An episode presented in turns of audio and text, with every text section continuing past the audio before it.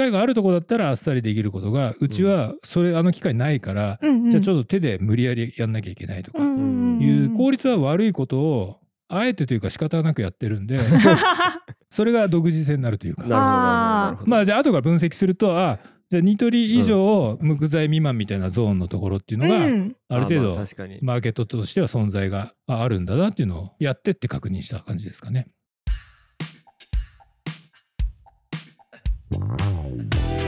はい、皆さんこんにちは。ボックスモノコウスケです。みほですこの番組は小さく始めて大きく稼ぎ人生を謳歌しているスモールビジネスの経営者をお呼びしてその知られざる世界生き様に迫る番組です今回のゲストは湘南発のハンドメイド家具ブランド8号ファーニチャーの代表取締役八丹田五郎さんですよろしくお願いしますよろしくお願いいたします。よろしくお願いします。よろしくお願いしますお久しぶりですね。お久しぶりでございます。ここは五郎さんの工房におね伺いしているんですが、来てます見てくださいこの不思議な素敵な感じ。ねめちゃめちゃかっこいい感じようこそお越しいただきました。はるばるありがとうございます。いえいえとんでもないです。今回もまあ全3回に分けてお話を聞いていくんですけれども、まあ初回は家具作って売ってっていうこうまさにスモールビジネスをやってる、まあこの五郎さんに実際の売り上げどれぐらいとかどこで売ってんのとかそういう今何やってんのみたいなそういうビジネスのリアルなお話を聞きたいなと思っておりますので早速いろいろ聞いていきたいと思うんですがまずこの8号ファニチャーのビジネスモデルっていうところをお伺いできたらなと思うんですけどはい。まあメーカーですよね言っちゃうとそうですかね。はい。えっ、と製造販売業ってことになるんですかね。うんうんなのでどっかから仕入れて売るというわけではなくてはい。そうですね。仕入れはもう完全材料費。材料費。材料費。あの材木屋さんからうんうん。木買ってとか、その他備品をまあほぼ今ネットでねいろいろ買えるんで仕入れてる感じですね。うん。はい。でそれを実際に家具を作ってそれをどこで売ってんですか？一番初めまあいろいろ売ってるんですけどもクリーマさんですとかクリーマはい、はい、えーハンドメイドのマーケットがあるんですけれども、ハンドメイサイトの。ドマーケットプレイスみたいなそうですね。やつですよね。はい、えっ、とスマホのアプリもありのみたいなうんうんうんうん。ところですね。でクリーマミンネあとはイーチさんっていうのもあって、うんうんうん。あとは、えー楽天市場メルカリ。いぱいあとは自社サイト、なるほど。でうん今は6つですかねウェブ上は、うん。あとはあれもあるかもしれない最近多分 Google マップなんかにもあのーサジェストも出るのか、はいはいはい。調べるとピョンと出てそこ経由で突き止めて電話をかけてくださる方がいらっしゃいます。へね。ー。それも結構好きな人じゃないですか？かなり気になってる人じゃないですか、そうかもしれないですね。はい、ね。制約率高そうと、はい。今ふと思いましたね近くで探してたまたまみたいな方もいらっしゃるんですかね。そういう方もいらっしゃるみたいですね。あうん。の家具ってうん。やっぱり最終的には確認したいというかあ現物どん。な感じなの？っていうのを確認したい方もたくさんいらっしゃるんで、それがたまたま見れる近くのおところだっていうとあの決め手になるというか、うん来ていただいて確認していただいて。僕はちょっと頑張って小話ね面白い話とかして 営業トークあるそうなんですは クロージングみたいな。ですねはい。いやでもなんかそういう拠点があってっていう意味では鵠沼海岸って場所はやっぱブランド的にめちゃくちゃいいっすよね。そうですね。あのこんなこと言っていいのかあれですけど。まあおしゃれ感がありますね。僕がおしゃれなのかどうかは置いといて おしゃれな気がすると。湘南ブランド、その中でもやっぱこう鵠沼うん。江ノそうですね。島みはい。たいなとこですよね。はい。そこはそこの偉大なお力をお力を借拝借して ビジネスをさせていただいております。そうですよね。はい。具体的になんか今ここのテーブルだったりはい。あとこれは何でしょう？これは、えーなんて言うんでしょうかね、これ。シングルバーナーこの製品外、うん。SOTO で外さんのシングルバーナー、カセットコンロのガスに合わせて使うちっちゃいすごいコンパクトになるガスバーナー用のテーブルというか、うんうーん。なんですね。で通常アルミ製だとか、うん。えー金属製のものは割と手頃な値段で売っていて、あとね木で作ってるメーカーさんもいるんですよね他にもね。はいはいはいそこはまたねすんげえ結構強気な値段というかへ。高いんだ。2万円ですとか。結構ね、えーところなんですがまあうち一応今これ6,000円っていう値付けして安い。安い。ただえーとね でしょ？みたいテレな。ビショッピングみたいになってきた。ここのリンク先であ 概要欄に。直結で、このリンク踏むともう決済されますから。あります？そういうの。ちょっと開発します、はい。YouTube でできるかもね。っていう感じで、えっと、ただこれイベントでしかまだ販売してないんであすけど、ね、そうなんですね。で。すね。基本的には大物が多くてうちの主体はテーブルとか。これはテーブル。これダイニングテーブルですね。めちゃめちゃ可愛いですよね。この僕らが座ってるこの椅子もそう。そうですねこれもスツールで、最近の売れ筋は何ですか？売れ筋やっぱこたつですね今。こたつ？こはい、たつ？こたつあるんだ。狂ったように売れてますね。打ったように。はい。こたつって確かに今どこで買えんやろっていうとそんなにないんですかね？いやもちろんニトリさんとかあるいは通販さんとかでもいくらでもあるんですけれども、うんうんうん。うちはその無垢材のハンドメイド製品というところで、うん。要は大量生産品じゃだとちょっと嫌だなとか、えーその無機質なものに嫌だと、うん。あのうちは割と手仕事でやってるんで、うん。これも癒されるちゃぶ台とか、うんうん。癒されるこたつとか、まあ、とにかく癒されるってつけて売ってるんですけど もあの角を丸めてすべすべみたいな。うんうんで。癒されるシリーズと名付けて売るとはい届いて、はい。まあ木の香りがしますと。うん。で本当にすべすべみたいな、うん。本当に癒されるっていうレビューがこう並んでる感じ。なんですね。で僕ら、えー、とスタッフはじめ、えー制作側は絶対癒されるって言わしてやると思ってこう 磨いていているので あそのっか。まあ言わしてやるというか感動していただきたいなと、うん。そういうところは大切にして、うん。あの制作している感じですかね。うん。その辺こだわりなんですね。そうですね、うん。でその一番最初にちゃぶ台が割と当たったというか、評価していただいて、そのちゃぶ台に、まあ、ヒーターひっつけてこたつという感じで、えーアレンジが進んでいって、まあ、商品展開していった感じなんですけれどもじゃあそのヒーターもその部材として仕入れてそうです。ガチャンガチャンってつけてって感じ。はい。お楽天スーパーセールでね。買い物マラソンでもうポイントなるべく貯まるようにみたいな。仕入れ楽天なんだ。入荷プロセス。そう。そう。やったら今回今今スーパーセール中じゃないですか、うん、そうですね。あのね買い物マラソンってやばいですよね、はいいはいはい。らねえものいっぱい買っちゃうとね。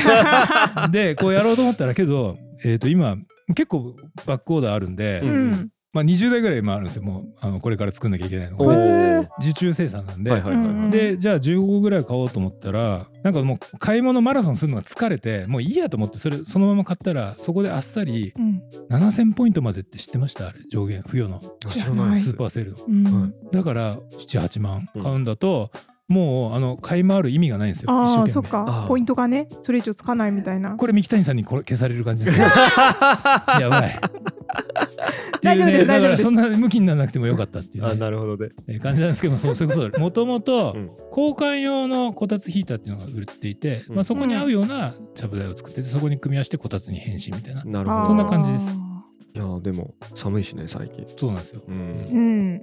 いや、でも手作りっていうのがいいですかね。やっぱり。そうなんだと思います。だからこういうのを探してましたみたいな感じで、えー。なんかイメージしていただいたところにスッとはまってうん。お買い上げいただくとかいうパターンが多いようですね。あーでこの材料もなんか無垢材でそうです。こうなんだ？こだわって仕入れて。あの別に大してこだわって仕入れてないんで。すよね。あそう えーっていうのが杉なんです。杉無垢材。うんうん。で一般的な無垢材家具ってやっぱりかなり高いというか、うん。あのダイニングテーブルとかだと安くて十何万とかから、うん。上はもう4 5 0万とか、うん。もっと高いのは多分食器棚とか。食器棚できっちりした、えーいい高級な材料を作った無垢材家具うん。だと、まあ、100万とか超えてくるんでやっぱり、そんなすんだ。わはい、それに比べるとうちは割とカジュアルなうん。無垢材家具というか、カジュアルというのは優しい言い方したんですけどもうちょい、まあ、ざっくばらんというか、ーはい。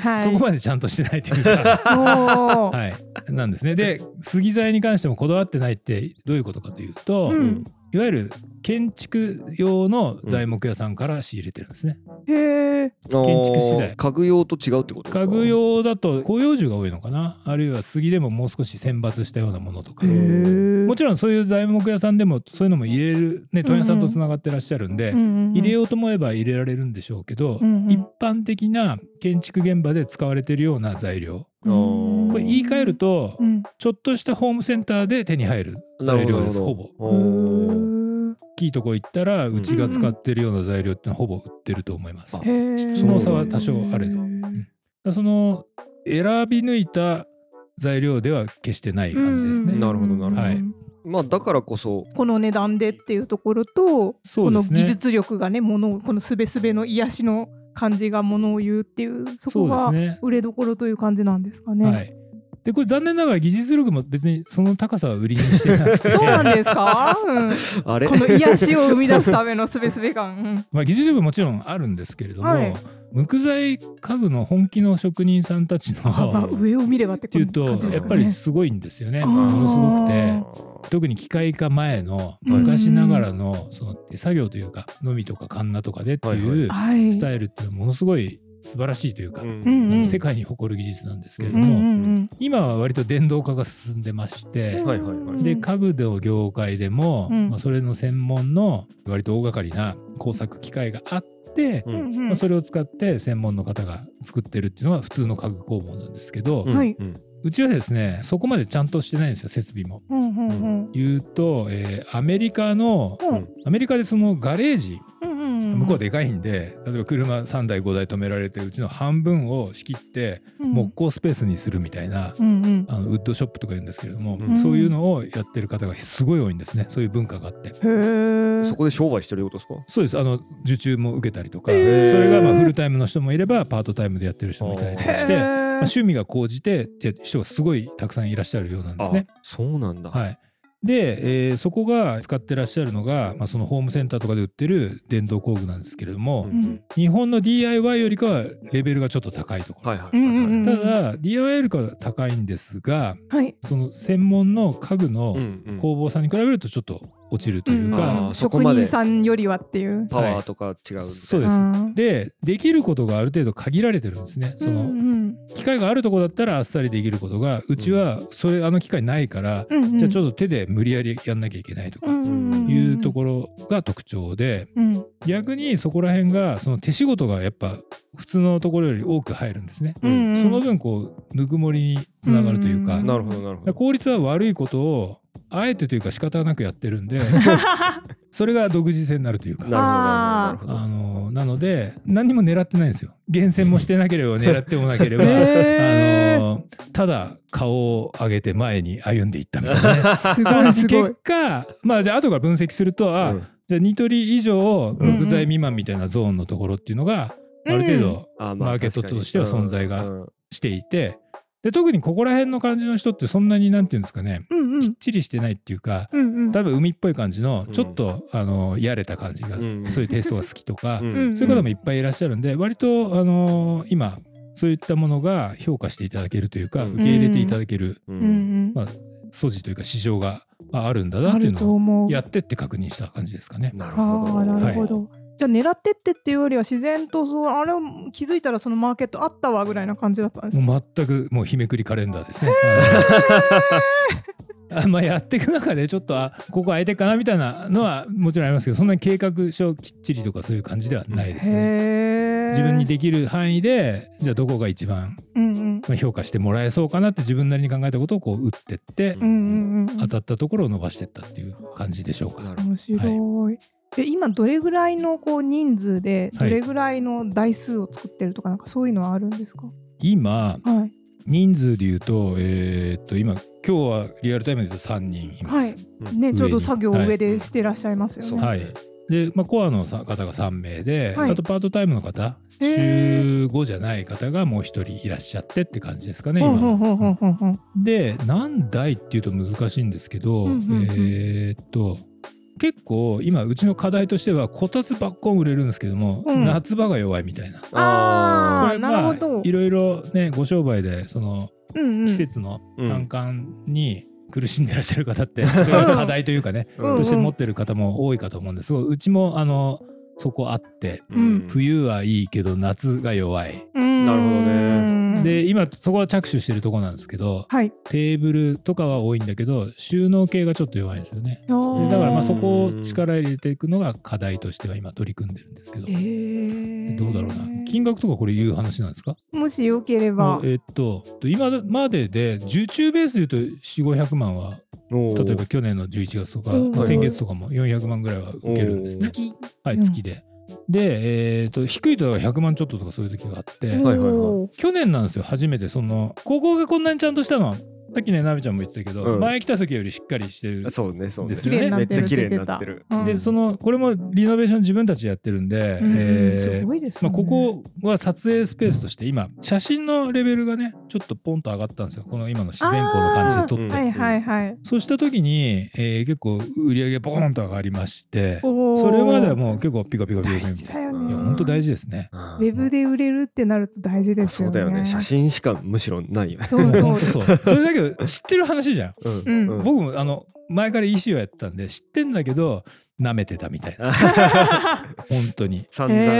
まあ良くなるだろうなと思ってそこうん。資金投資というか自分のうん、リソースをこう振り向いあうん。の振り分けてこれをやってったんですけどね。12ヶ月かけて。すごいすごい。そしたらもう結構本当にうん。ばっこり前年比500%とかですからね。えすごいー、すごい。みたいな。で。でボコンみたいな。ピクピクみたいな。下がっちゃった。あの夏。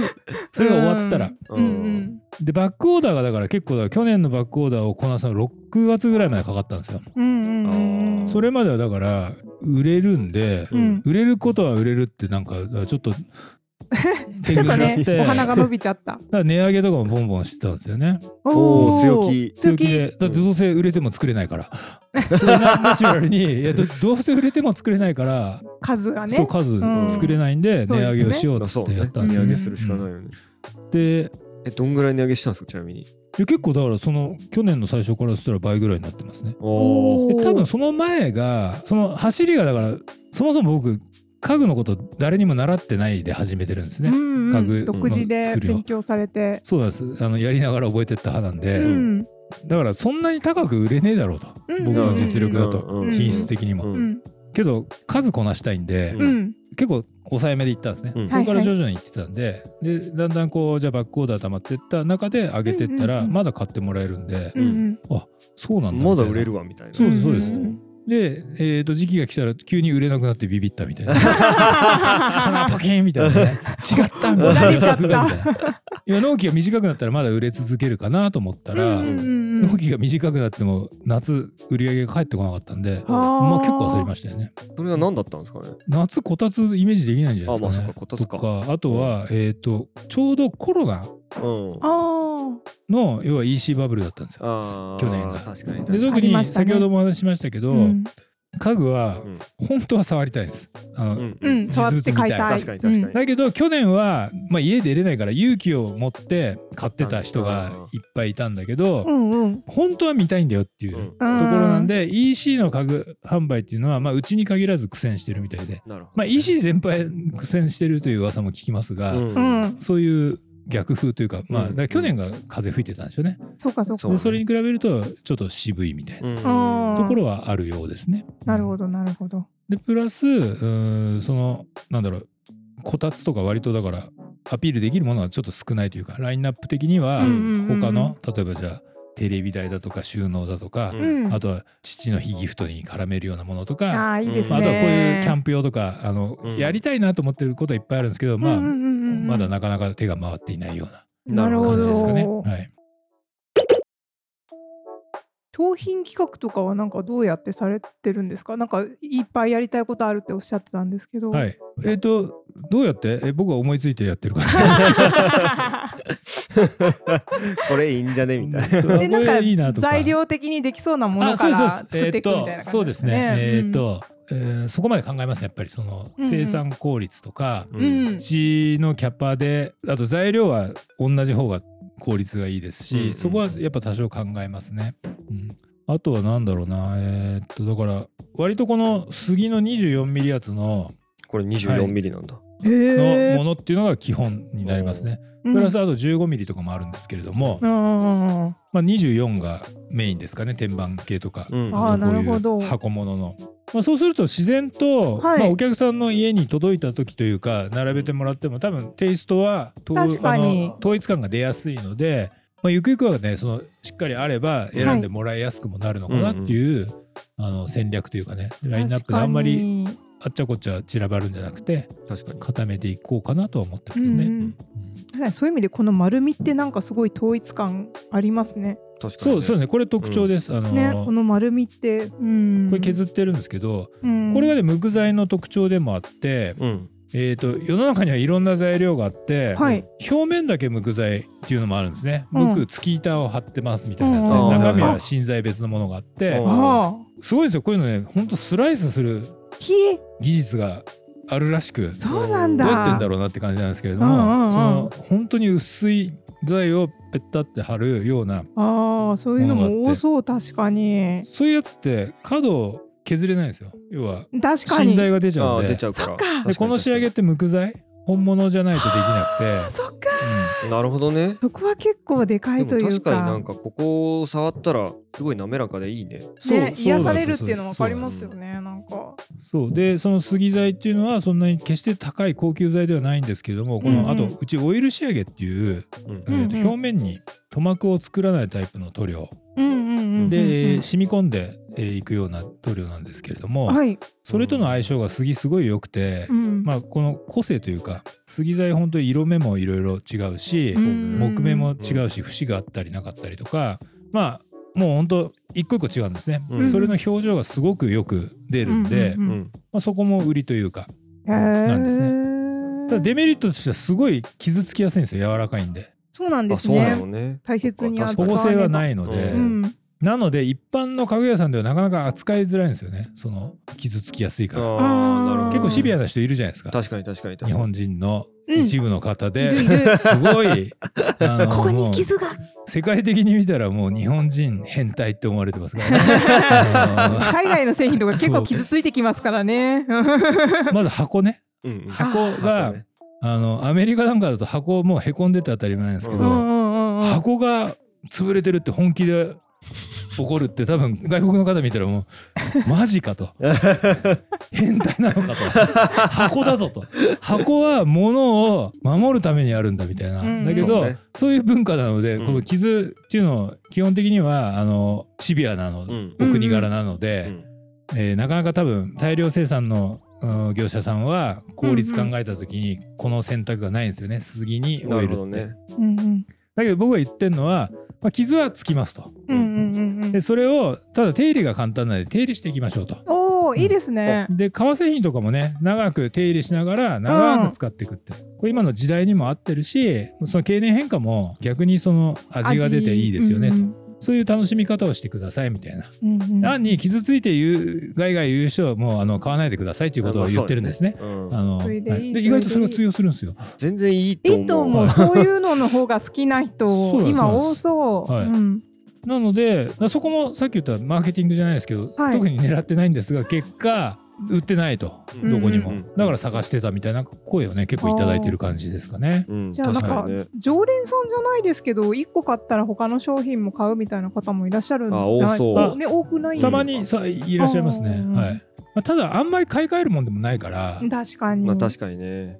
嬉しいですよねやっぱりその去年買ってまたあの今年お願いしますみたいな感じでうん。別のアイテムをご購入いただけるとすごくあ本当に喜んでもらえるんだなと、ねうん半年後になんかボロが出たりとかしなかったんだなみたいなね しっかりと活躍してるんだなそこで安心するそういうことを確認できてうん嬉しいという。えーオーダーメイド家族とかやってないんですよね？い。や一応やってはいますオーダーメイドもありますね。ううんんうんうん。じゃあお客さんからリクエストでとか。そうですねあのご相談いただくこともあります。えー。で基本的には、えーうん一応型があって、うんえーそこに対して、まあ、サイズを変更とかうん小変更、なんていうんですかこういうのセミオーダーっていうんですかね、はいはいそれぐらはいい。高さの方が。変えたいとか。ちゃぶ台のなんか高さとかはい。大きさとかそうですね、うん。はい、特大ちゃぶ台作りたいみたいな。あありますあります。あるんだ。えあるんだ。ありますよ。あるんだけど多分ねこれ、うんいいのかな言ってね。あのー 大体、まあ、うちマックスが1 2 0センチなんですね、直径で。はいはいはい。えー。一番ちっちゃくて4 8センチ。うん。うん。で48607290うん。100110か108かあと120と、うん。こんな感じでレギュラーのサイズは一応決めてそれぞれページ作って売ってるんですけど、うん。たまにいらっしゃるんですよ。150は作れますかとか。はいはいはい。あ160は作れますかと。うん大きいのだと。180とかね。へえ。でかすぎ。うん。で見積もって言うと大体買わないんですねこれが。ああどういうマジックかというと、うんこれね図形の問題なんですけどうんうん要は120からうん。じゃあ1.5倍180っていうと、うん。うん。まあ180は本当えげつなくでかいですけどね、うん。でかい。あの中華街の中華屋にあのゴーンと置いてるここの真ん中のが90センチぐらいなんじゃねえかぐらいの超巨木材の調達が大変そうですよねなんか。そうかそうまあ作業で言ったら、うん。えー通常使ってる加工台倍使う感じっていうかまあ4そっか。倍ですよね。うん。あー。90センチのものより180センチのものって面積でいうとまあざっくり4倍なんで。うん確かに。だから4倍プラスボリュームディスカウントというよりかは加工代潰れるわ、そうですね。なんか普段使ってるものが使えないんであすごくアップチャージなんですねどちらかというと。そうすると例えばじゃあ90センチのちゃぶ台って今えーっと5万弱で売ってるんですけど、うんうん。まあ、20万近くいくんですよ。180っていうと。うんその金額大体ひるみますね。そうそうです。よね。倍だと思ってたぐらいね。そう。ちゃうんやでっていうねだけど多分ねそこでひるむ方なんで、うん。本当にそんなでかい部屋住んでんのかなみたいな。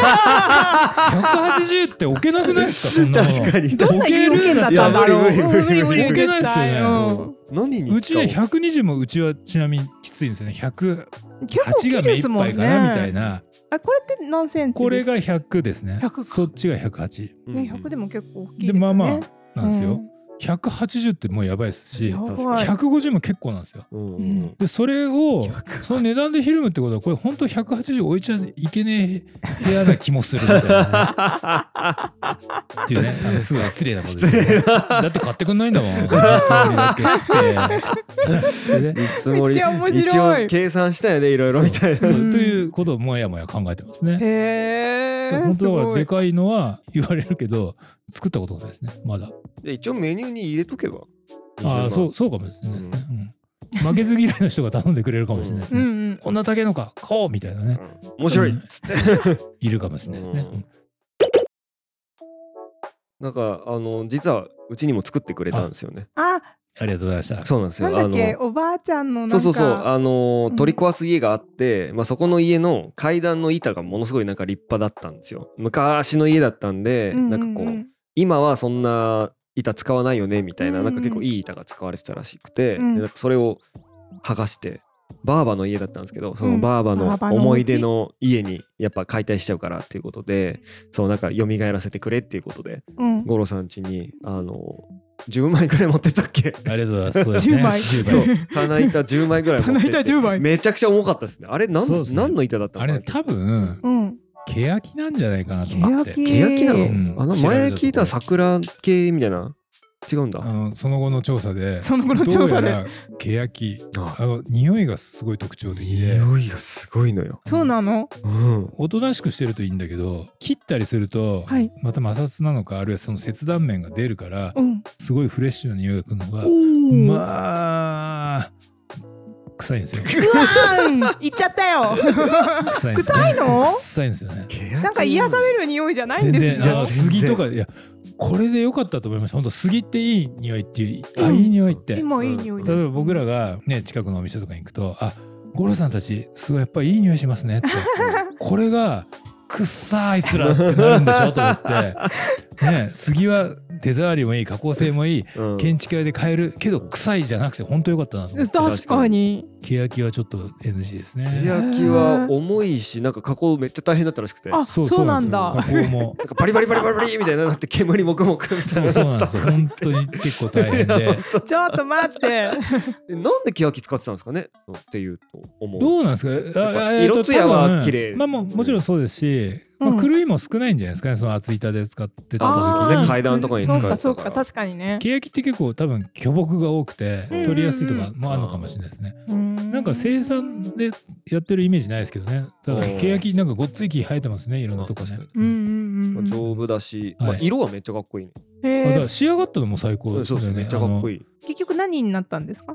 いろいろだよホーね。ルディングあいろいろあれとあー椅子みたいな。あれ2個と、はい。このベンチ1つとえ結構多い。あとあと後ろにある椅子？あの椅子のはい。大きいの2個と、おおえ？ちっちゃいの2個。そ板10枚でそんなうん。めっちゃ作ってくれた。めっちゃ作ってちゃんとお金取ってくださいいやもういたねだきましたけど本当ですあのかスタッフはもう嫌だっつって ずっと臭いんで。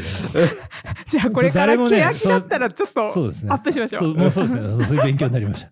でもやりたくないと。いやだ大変なんですね、本当ね。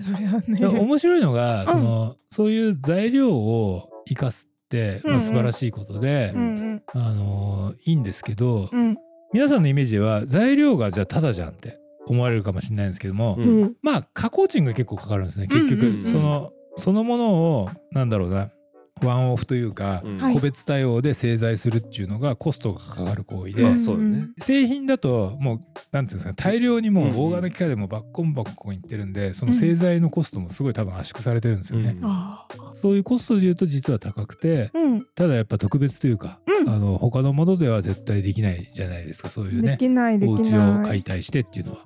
それねちょっと今後やっていきたい事業というかその企画商品企画としてはその思い出がこうものに変わるというか、うん。いいですね。よくビフォーアフターの巨匠もね匠も、あのーあ巨匠じゃないやる。やるやるテレ匠がねビでやってるやつそうおばあちゃやんにプレゼントみたういな感じでね、んあの大黒柱がそう匠の思いやりが泣けるみたいな演出でやってますよねうんやってるよやってるやってるあれは多分売れるんじゃないかなとは思ってるんですけど、おーいいですねはいうちのばあばはあのベンチにキーボードを置いてキーボード弾いキてます。ーボード？はい。座らずにキーボードを置いてなんか弾いてます、あそうなんだ。ハイカラですね。すごいですね、えー。いい使い方はてななのかな？うん。楽しいね。機会があったらやっていただきたいね。ぜひあのはい。査定会の際は思い出してください。はいわかりました、はい。は いじゃあ第1回こんな感じですかね。そうですね。はい。第1回は実際何作ってんのとか何やってんの売り上げどんぐらいとかどこで売ってんのとかというまあ現在のリアルの話を聞いていきましたと。で、はい。次回はですねまあなんで湘南で家具屋さんになったの？っていうこう過去のお話を伺っていけたらなと思います。お願いします、はい。ということで第1回ありがとうございました。ありがとうございましたえー番組をお聞きの皆様ぜひフォローお願いします。Twitter、YouTube でも発信しておりますのでぜひ各 SNS をチェックいただけたらなと思います。Twitter ではハッシュタグボクスモで感想質問などもお待ちしておりますのでよろしくお願いします。じゃあ今日もありがとうございました。